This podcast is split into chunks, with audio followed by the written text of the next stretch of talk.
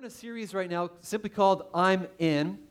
And what we're doing through this series is we're just we're looking at the different different different parts of of what it means to be a follower of Jesus, specifically as it relates to church life. And last week we looked at uh, the importance of cultivating a vibrant relationship with Jesus.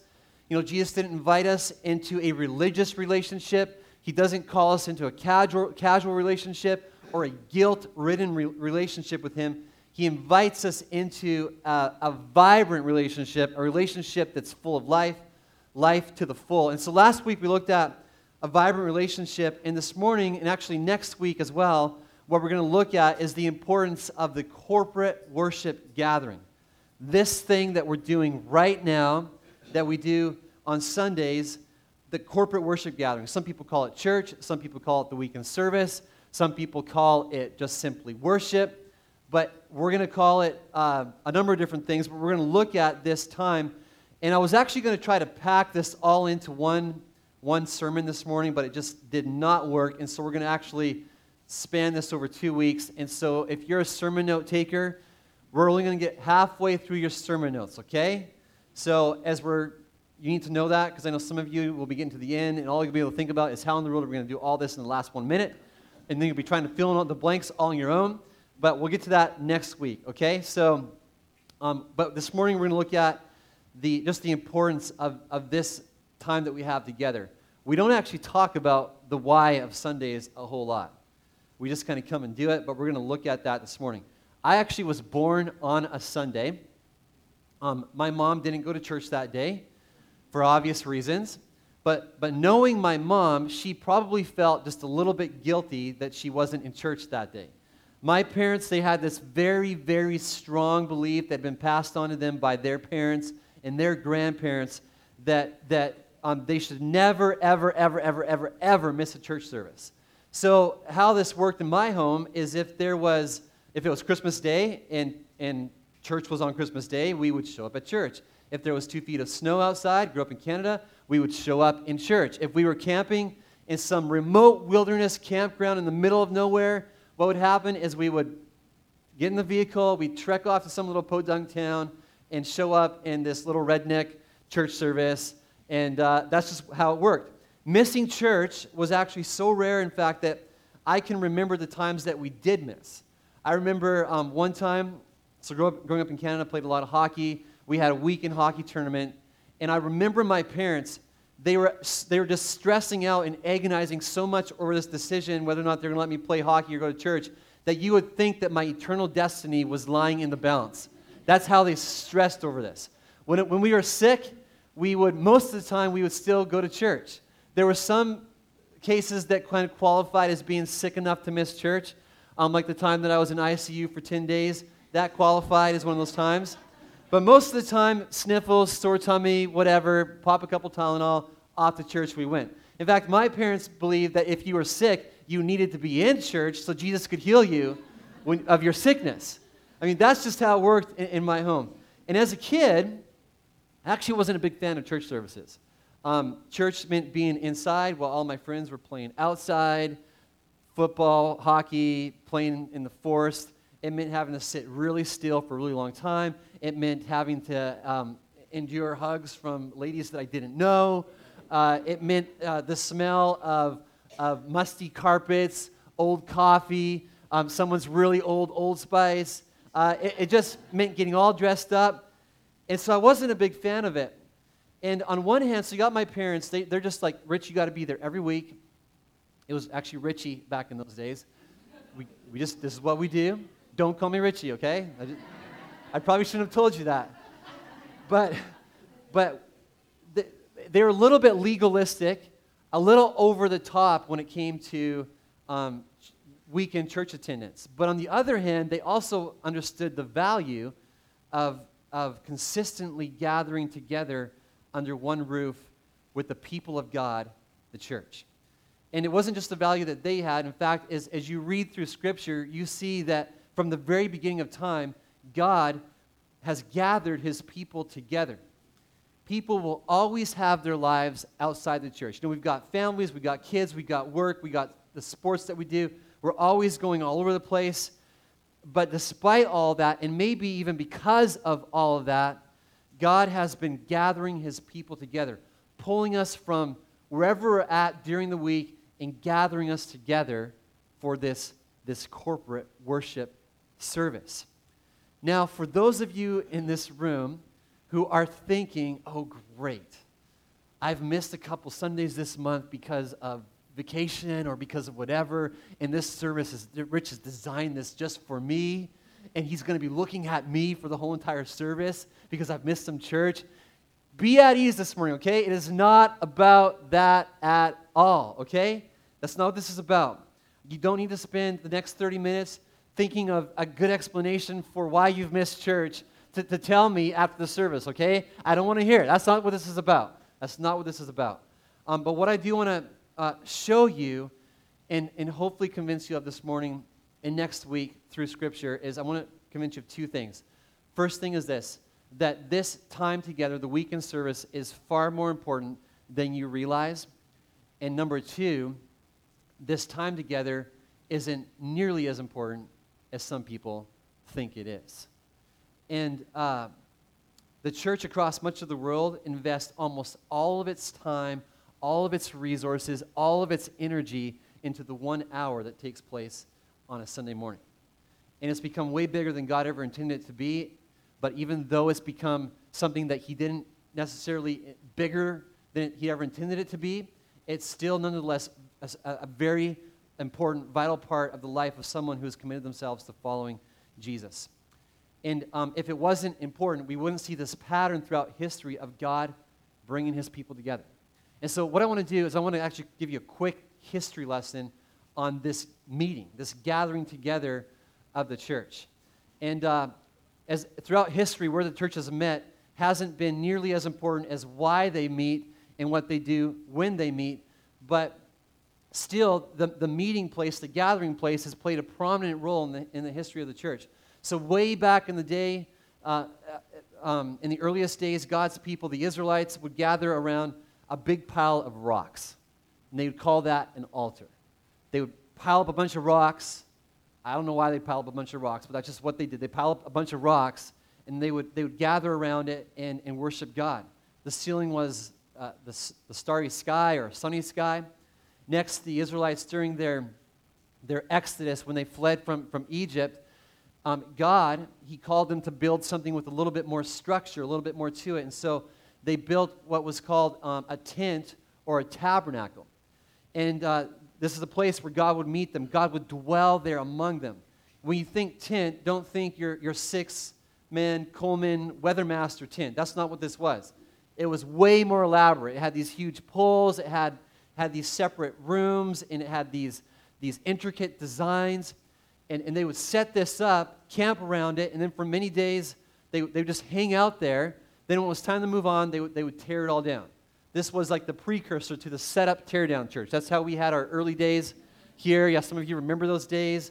Church in a box, set up, tear down, move on kind of thing. But the tent for, for Israel, it became this gathering place for the people of God. Once the Israelites settled into their new land, this promised land, this guy named Solomon, he becomes king, and he has it on his heart to build something more permanent. And so he builds this, this building called the temple, a place where once again God's, God would meet with his people, and, and his people would meet with one another. And not a lot of people back then, and even still to this day, thought that, that the building was the place where God dwelled, but Solomon, he understood that, that this was about much more than the building. He understood that this, this building couldn't possibly contain the presence of God. And so he's built this temple. It's, it's all done. He's, he, he stands back and he, he looks at this and he, he says this. He says, But will God really dwell on earth with humans?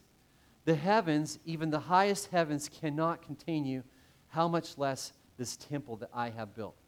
He knew that it wasn't about the building, it was about God's people meeting together so that they could meet with God.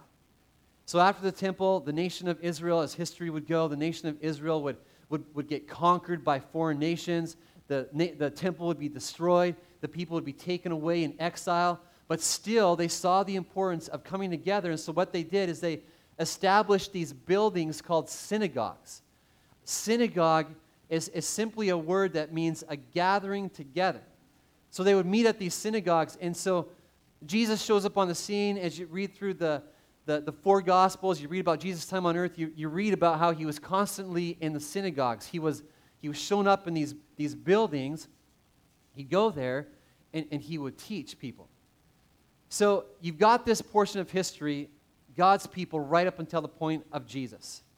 And up until this time in history, the meeting place, it played an important role in, in, in, in, in the ability of God's people to meet with and worship God. It was kind of like the building was like the doctor's office. You want to meet with your doctor, what do you do? You just, you just can't show up at your doctor's house and say, hey, I got some issues. You just can't call up your doctor and say, hey, you want to meet for coffee and, or do you want to come over to my place and we're just going to talk about what's going on? You can't do that. If you want to meet with your doctor, you got to go to the meeting place, which is the doctor's office or the hospital. It was kind of the same deal with God back in those days. If you want to meet with God, you had to show up at the meeting place. Now, there were some exceptions where God would just kind of show up in people's lives, but for the most part, you had to go to the meeting place, whether that was a synagogue, a temple, or, or, or an altar, to meet with God. But then Jesus comes along. He dies on the cross, and, and through his death and through his, the, his blood that was shed on the cross, one of the awesome things that he accomplished and that he did is he opened the way for us to meet with God anywhere, anytime, any place. Doesn't matter who you are. The Bible talks about how we can come boldly into the throne room of God and right there into his presence no matter where we're at. And so here you have Jesus, he comes and he leaves, and then you have the early church.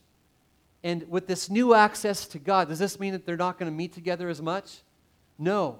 In fact, exactly the opposite they, they continue to gather together, although instead of gathering together less, they, they gather together more. And, and, and, and only now, the meeting seems to matter more, but the building, it seems to matter much less. And, and now, all they need is any place large enough. If there's enough room, it'll work. Doesn't matter if we're meeting in someone's home, doesn't matter if we're meeting in a temple, doesn't matter if we're meeting down at the library, doesn't matter if we're meeting in the marketplace, it doesn't matter if we're meeting in an open field, as long as there's room enough, let's just get together as God's people. And, and so we see this in the book of Acts, the, a, a book that's regular, that's describing the life of the early church. It says this They devoted themselves to the apostles' teaching and to fellowship, to the breaking of bread and to prayer. Every day they continued to meet together in the temple courts. And then we see them meeting somewhere else. And they broke bread in their homes and ate together with glad and sincere hearts praising God and enjoying the favor of all the people. It doesn't matter where they are. They just really want to get together and encourage one another and praise God together. And I love the picture that we have here of the church. There's excitement, there's glad and sincere hearts. You can just kind of see them getting together. There's a buzz in the air. They're just like, hey, we're coming back together. But this would all drastically change about 300 years later. In the year 313 AD, the Roman emperor at the time, a dude named Constantine, he converted to Christianity. And when he converted to Christianity, all of a sudden you've got the leader of the, the dominant superpower in the world who's a Christian. And he did some awesome things when he converted. So all of a sudden he converts and he says, okay, uh, I'm going to outlaw the persecution of Christianity. Christians had been persecuted, killed up until that day. He says, no more. He did a lot of really good things, but, but, but with him coming to Christianity, some, some bad things also happened, in that he allowed some powerful people to bring to Christianity their former ideas of what the worship of God needed to look like. And so, where the early church was, was fairly informal, all of a sudden things changed and the church became very formal you had um, things like incense, elaborate clothing, processionals, all this pageantry that was brought into the church. Pretty soon, the equality that, that, that existed between leadership and, and those that weren't in leadership just kind of evaporated. All of a sudden, leaders were given fancy titles, they were given fancy robes to, to wear, they were given special privileges. And before long, the congregation went from being involved in the life of the church to simply becoming spectators in the life of the church. And for meeting places, Constantine, he homes, random places just wouldn't do. He's like, we're going to build the biggest, we're going to build the best. And so he built these massive cathedrals and, and church buildings, all these basilicas, all these, these, these different places for people to meet. And it changed. It changed the course of history. And the biggest tragedy of all this change was that the church, it ceased to be a movement that was impacting people, that was impacting and changing the world around them. And instead, the church became a building. The church became a meeting that, that you and your family needed to attend if you wanted to stay in your pastor's good books. And in short, the church became stagnant. It became stagnant. And this would continue on, if you're familiar with history, the Dark Ages, all that stuff, this would continue on for hundreds and hundreds of years. And today, even today, 1700 years later, we have some lingering misunderstanding of what the church and what this gathering is all about from way back then. There's some myths that are still around today. One of the myths is this that the church is a building or a meeting. It's this. This is the church. It's, it's this meeting. It's, this, it's, it's, it's the, the sheetrock. And uh, you could, you could drive around this county, all over the nation. You're going to find buildings with the word church on them, as if that's what, what, what the church is. Um, even this morning, this week, I'm sure some of us in the room, including my, my own, my, myself, my own family, as we're discussing our weekend plans, we're talking about today, you probably at some point said, Are we going to church on Sunday? Or talking about being at church. It's like church is a meeting or a building. It's not. Church is us, it, it's, it's a people. Another myth that, that there is around church is that the church service, as we know it today, is a God ordained must have. Did you know that there's nothing in the Bible that says you got to meet together on Sunday morning and you need to start off with, with a few worship songs, then you got to have some announcements, and then you got to have um, some guy get up there and, and, talk for a little while from God's word, and then you got to close with uh, some, take up the offering and then dismissal. None of that. There's none of that. There are very minimal instructions in the Bible around what this time needs to look like. Some of the things that you see in the Bible are um, when we get together, we need to remember the Lord's death. We call that communion. Some people call it Eucharist. There's no instruction on the frequency of that. Uh, another thing that needs to happen, it needs to be led by qualified leadership who teach God's word. Another thing needs to happen, needs to worship in song. Ephesians 5:18 talks about getting together and singing not only to, to God, but to one another. Another thing needs to happen people serve one another with their spiritual gifts that they've been given. Some people have been given the gift of encouragement, some the gift of hospitality, some the gift of leadership, and you serve one another with those gifts. Outside of that, it's kind of whatever. Whatever you want to do. Even within these instructions, there's lots of room for interpretation. The other church myth is this that that I don't really need to attend weekend services in order to follow Jesus. And that's true, by the way, if being a follower of Jesus is simply identifying with a Christian family, if being a follower of Jesus is simply identifying with a set of values, if being a follower of Jesus um, means you come to a weekend service that's just lifeless, it's just religious, um, you're just getting together with a bunch of people who don't really want to be there, if that's the case, then you don't really need this to be a follower of Jesus. But my Bible tells me that being a follower of Jesus is about so much more than that. When I understand what this Christian life is like for the follower of Jesus, it becomes pretty clear, pretty quick, that I need to gather together with God's people on a consistent basis. And I'm going to give you four reasons why that is. And this morning, we're just going to get into reason one, number one. And next week, we're going to get into reason, reasons number two through four. But here's, here's a reason why it's so important for us to gather together it's this simply survival. Survival. Now, I got to tell you, I am not a big fan of the word survival. Um, to me, it, it's, it's kind of a word that says I'm just kind of like clinging on. I'm just hanging on by, by, by my, my last dying breath, and this, this Christian life is just all about trying to survive and trying to get through the day. And, and yes, there's definitely seasons like that, but I, I don't believe that should characterize the, our, our faith. In fact, Jesus talks a lot about life and life to the full. And so, as I've been preparing this week, I'm like, God, is that really the right word, survival? Should we put something different in there? Should we put something that, that, that, that just doesn't sound like, oh, we're just all trying to hang on till the end? But then I felt like God said, no, Rich, survival is a great word because survival, when you say that, it reflects a humble posture. It reflects humility. It, it's like you're saying, I can't live the life that Christ is calling me to on my own. I have to be getting together with other believers. I have to.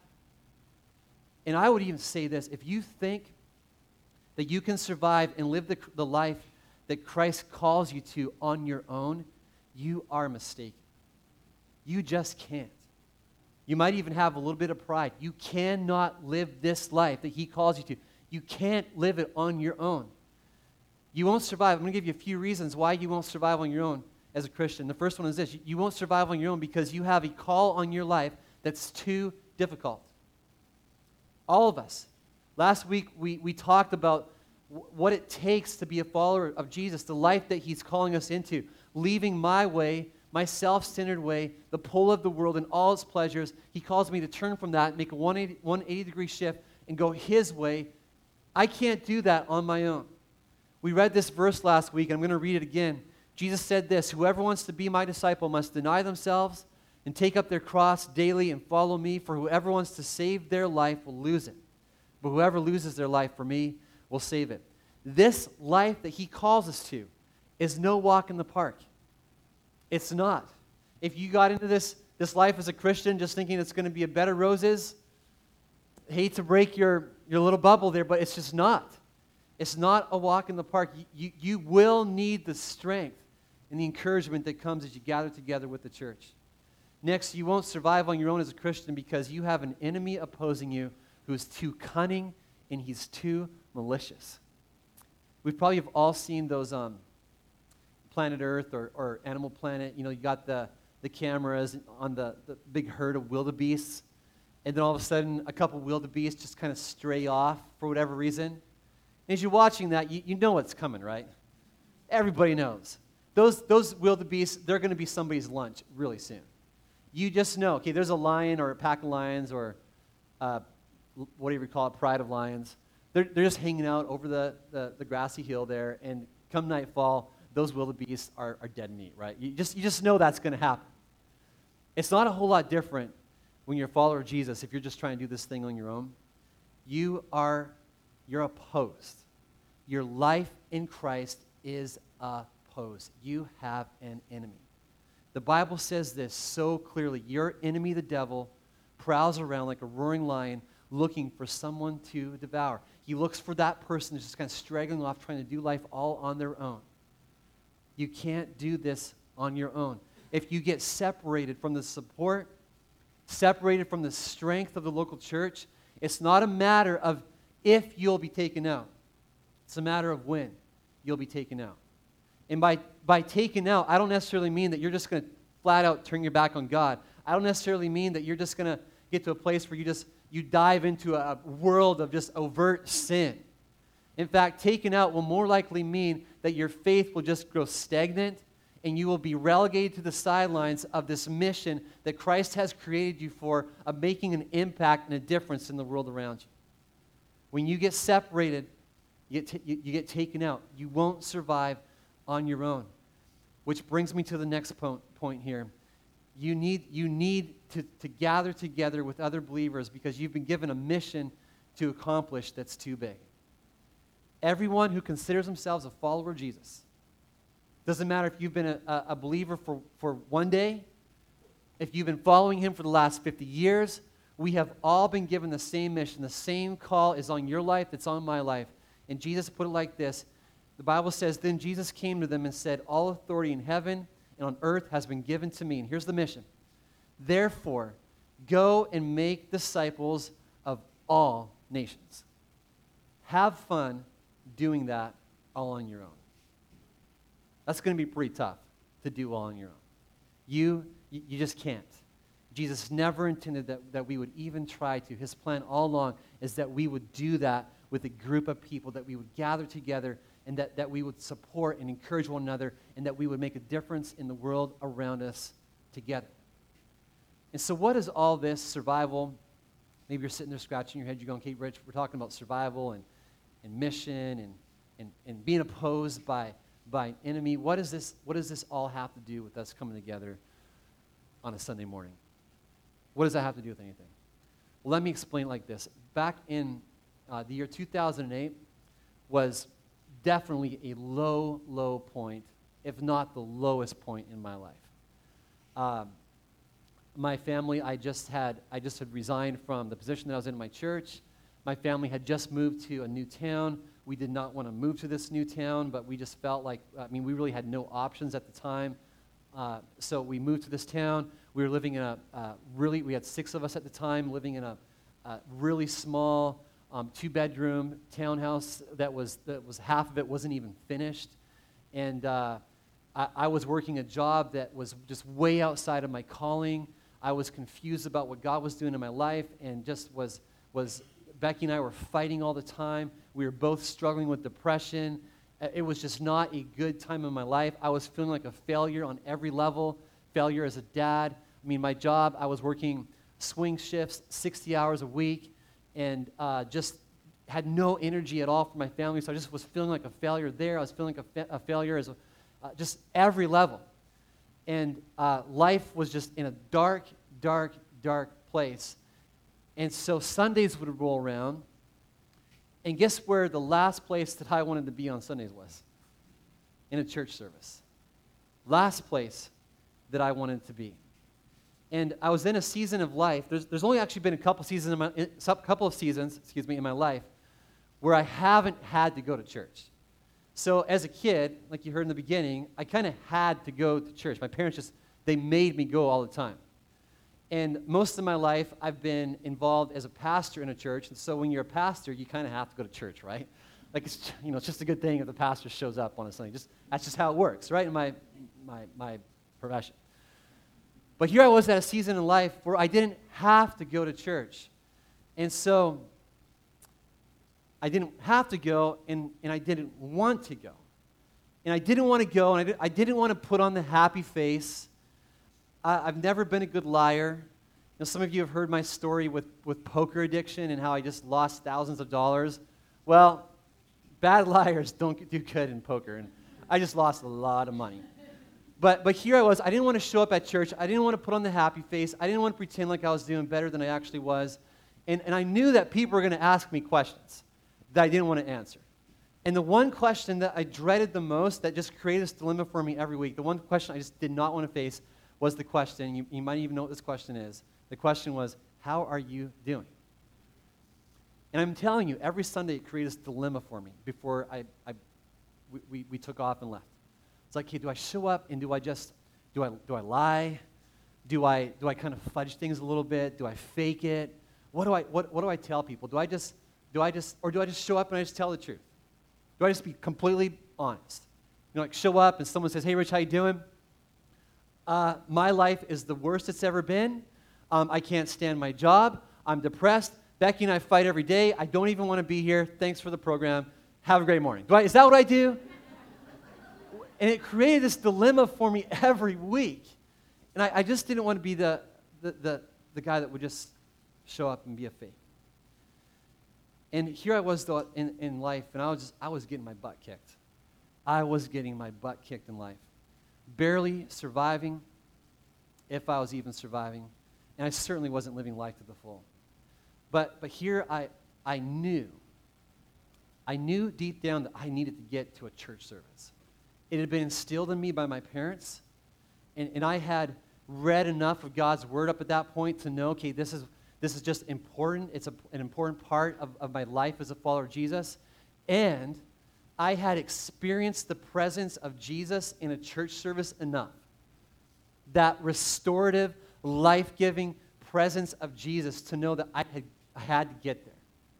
And, and I can remember a couple times where we would show up. And I don't want to paint a picture for you that's not entirely true. We actually missed a lot of church back in those days.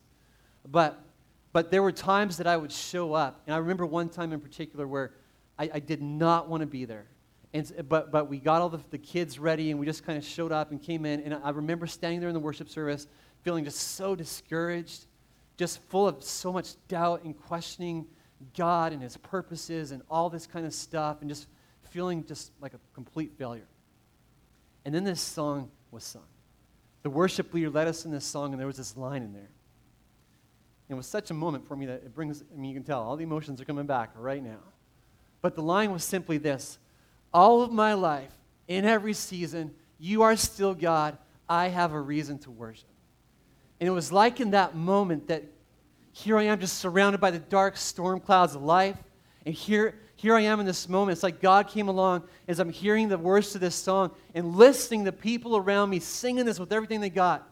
God comes along, He pulls back those dark storm clouds, and it's just like hope, strength, restoration comes in that moment. And yes, that was, it's not like I left and everything was just hunky dory from that point on, but it's like I had this, I was given this strength to just per- persevere a little bit longer. And there was times in, where, where people in that church would just kind of take us under their wing. They would invite us over to their home for dinner.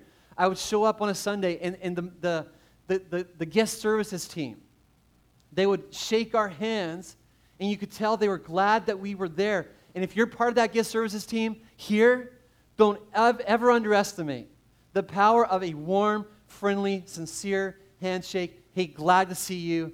Thanks for coming out today. But here I was in this moment, and, and God just works so much through those times together just to bring strength, to bring encouragement, and to bring life. Another thing, I got to tell you, I don't remember one single sermon that was preached during that, those two years, which makes me feel a little bit uh, like, okay, uh, all this uh, that I do, and, and likely you're not going to remember a whole lot of it. I know how it goes because I've been there. But I do remember the moments where, where the, the preacher dude up on stage said something that just brought some hope, that brought some strength, it brought some redirection in my life that I needed. And those, those weekend services just became a time where I just, in, in this dark season that I was in, I just, they just brought hope and encouragement and they sustained me. I wouldn't have survived otherwise unless I'd showed up. Unless I'd showed up. The Bible says this it says, Let us consider how we may spur one another on toward love and good deeds, not giving up meeting together. Not giving up meeting together.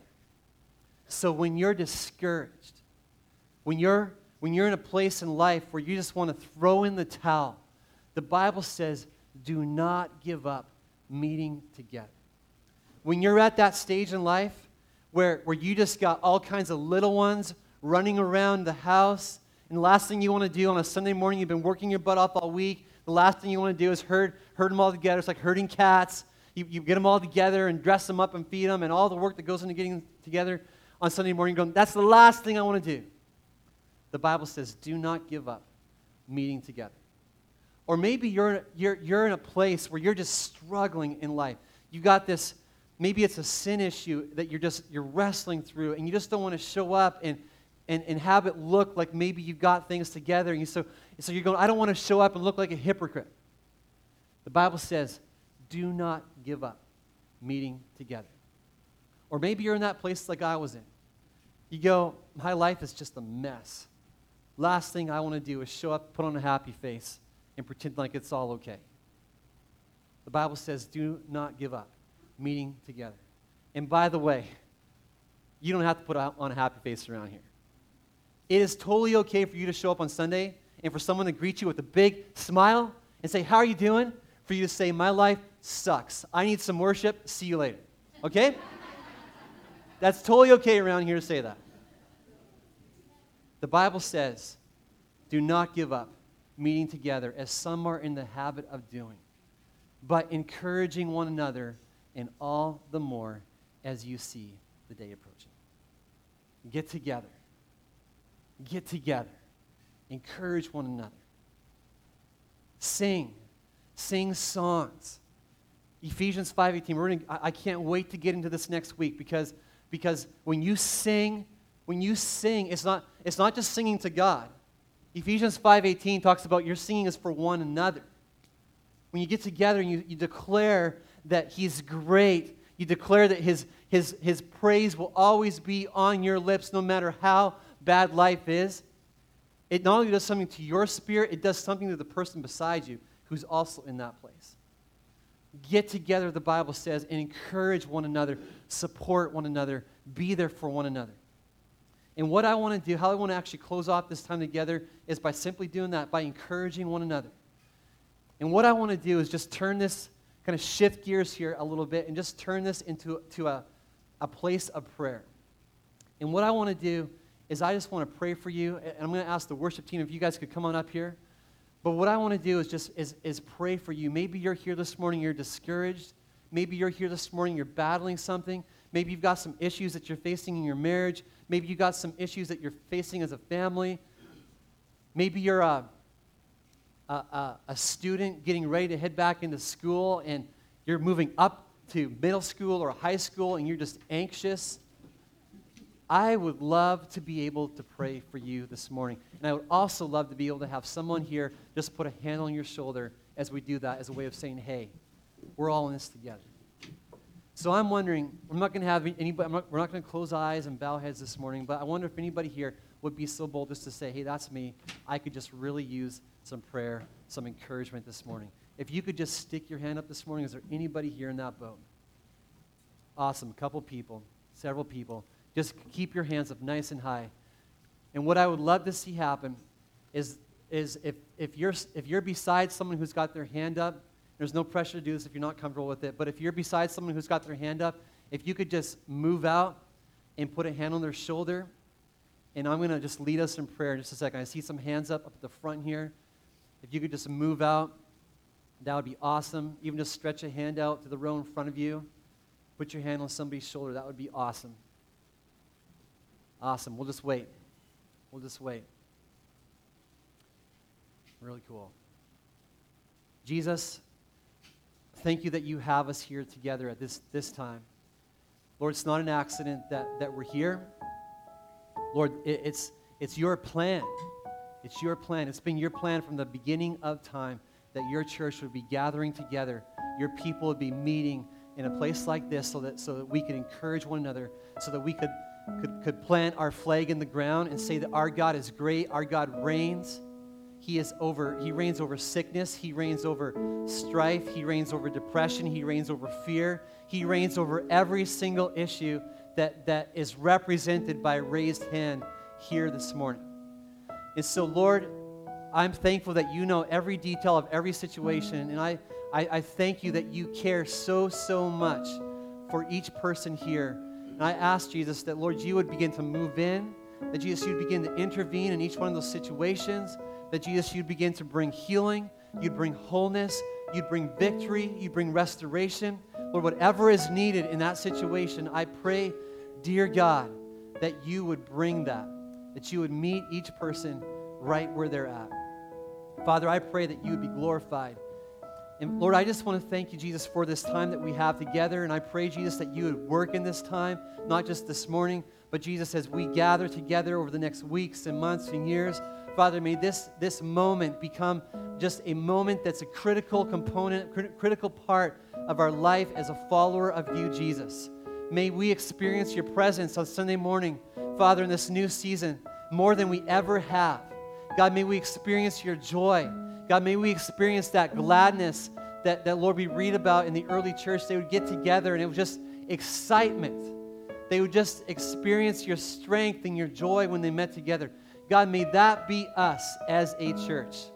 Lord, may these times together just be full of the life giving presence and power of Jesus. And Father, I just want to thank you for all this. Pray all these things in your good, awesome name, Jesus.